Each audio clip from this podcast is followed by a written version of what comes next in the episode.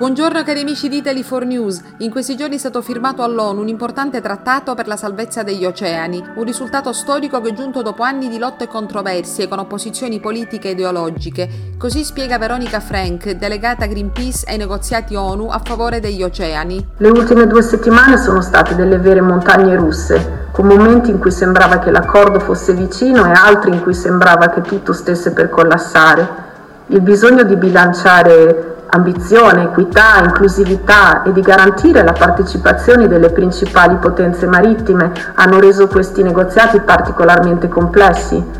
Quindi fino all'ultimo non si sapeva veramente cosa sarebbe successo e quando dopo 36 ore accampati nel palazzo dell'ONU la Presidentessa ha annunciato che la nave aveva raggiunto la riva, la plenaria è scoppiata in un applauso, lacrime di gioia e grande emozione per me personalmente è stato il traguardo di una vita dopo aver lavorato 12 anni con Greenpeace su questi negoziati. Qual è stato il contributo di Greenpeace? Greenpeace ha avuto un ruolo fondamentale nell'attirare l'attenzione pubblica e soprattutto politica su questi negoziati, che per anni si sono svolti nel silenzio dei corridoi dell'ONU principalmente condotti da tecnici e senza la partecipazione di ministri e di figure politiche in grado di prendere le decisioni necessarie per concludere l'accordo. Cosa prevede il trattato? Innanzitutto bisogna chiarire che questo trattato non creerà aree marine protette, ma il quadro giuridico necessario è tuttora mancante per istituire tale aree in acque internazionali, quindi oltre la giurisdizione degli Stati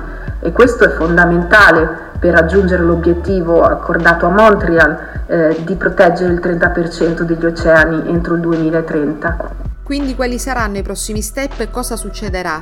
Adesso è fondamentale che il trattato venga innanzitutto adottato ufficialmente, speriamo entro le prossime settimane, e poi deve essere ratificato da 60 Stati prima di entrare in vigore. Abbiamo solamente 7 anni per raggiungere il target quindi è fondamentale che l'Italia inizi da subito il processo di ratifica e che il lavoro per identificare, studiare e creare le aree marine protette in alto mare inizi immediatamente. Possiamo dire che l'ONU ha compiuto un nuovo passo verso la salvaguardia del pianeta, tanto più che gli oceani regolano il clima, producono ossigeno, ospitano una ricca biodiversità e sono fonte di cibo. Tutelare l'origine della vita e la sua continuazione è una scelta un segno di grande importanza scientifica, collettiva e di civiltà, perché la Terra è un pianeta blu e non solo se osservata dallo spazio. Bye bye alla prossima da Cinzia Bertolami Laberta e Italy4 News.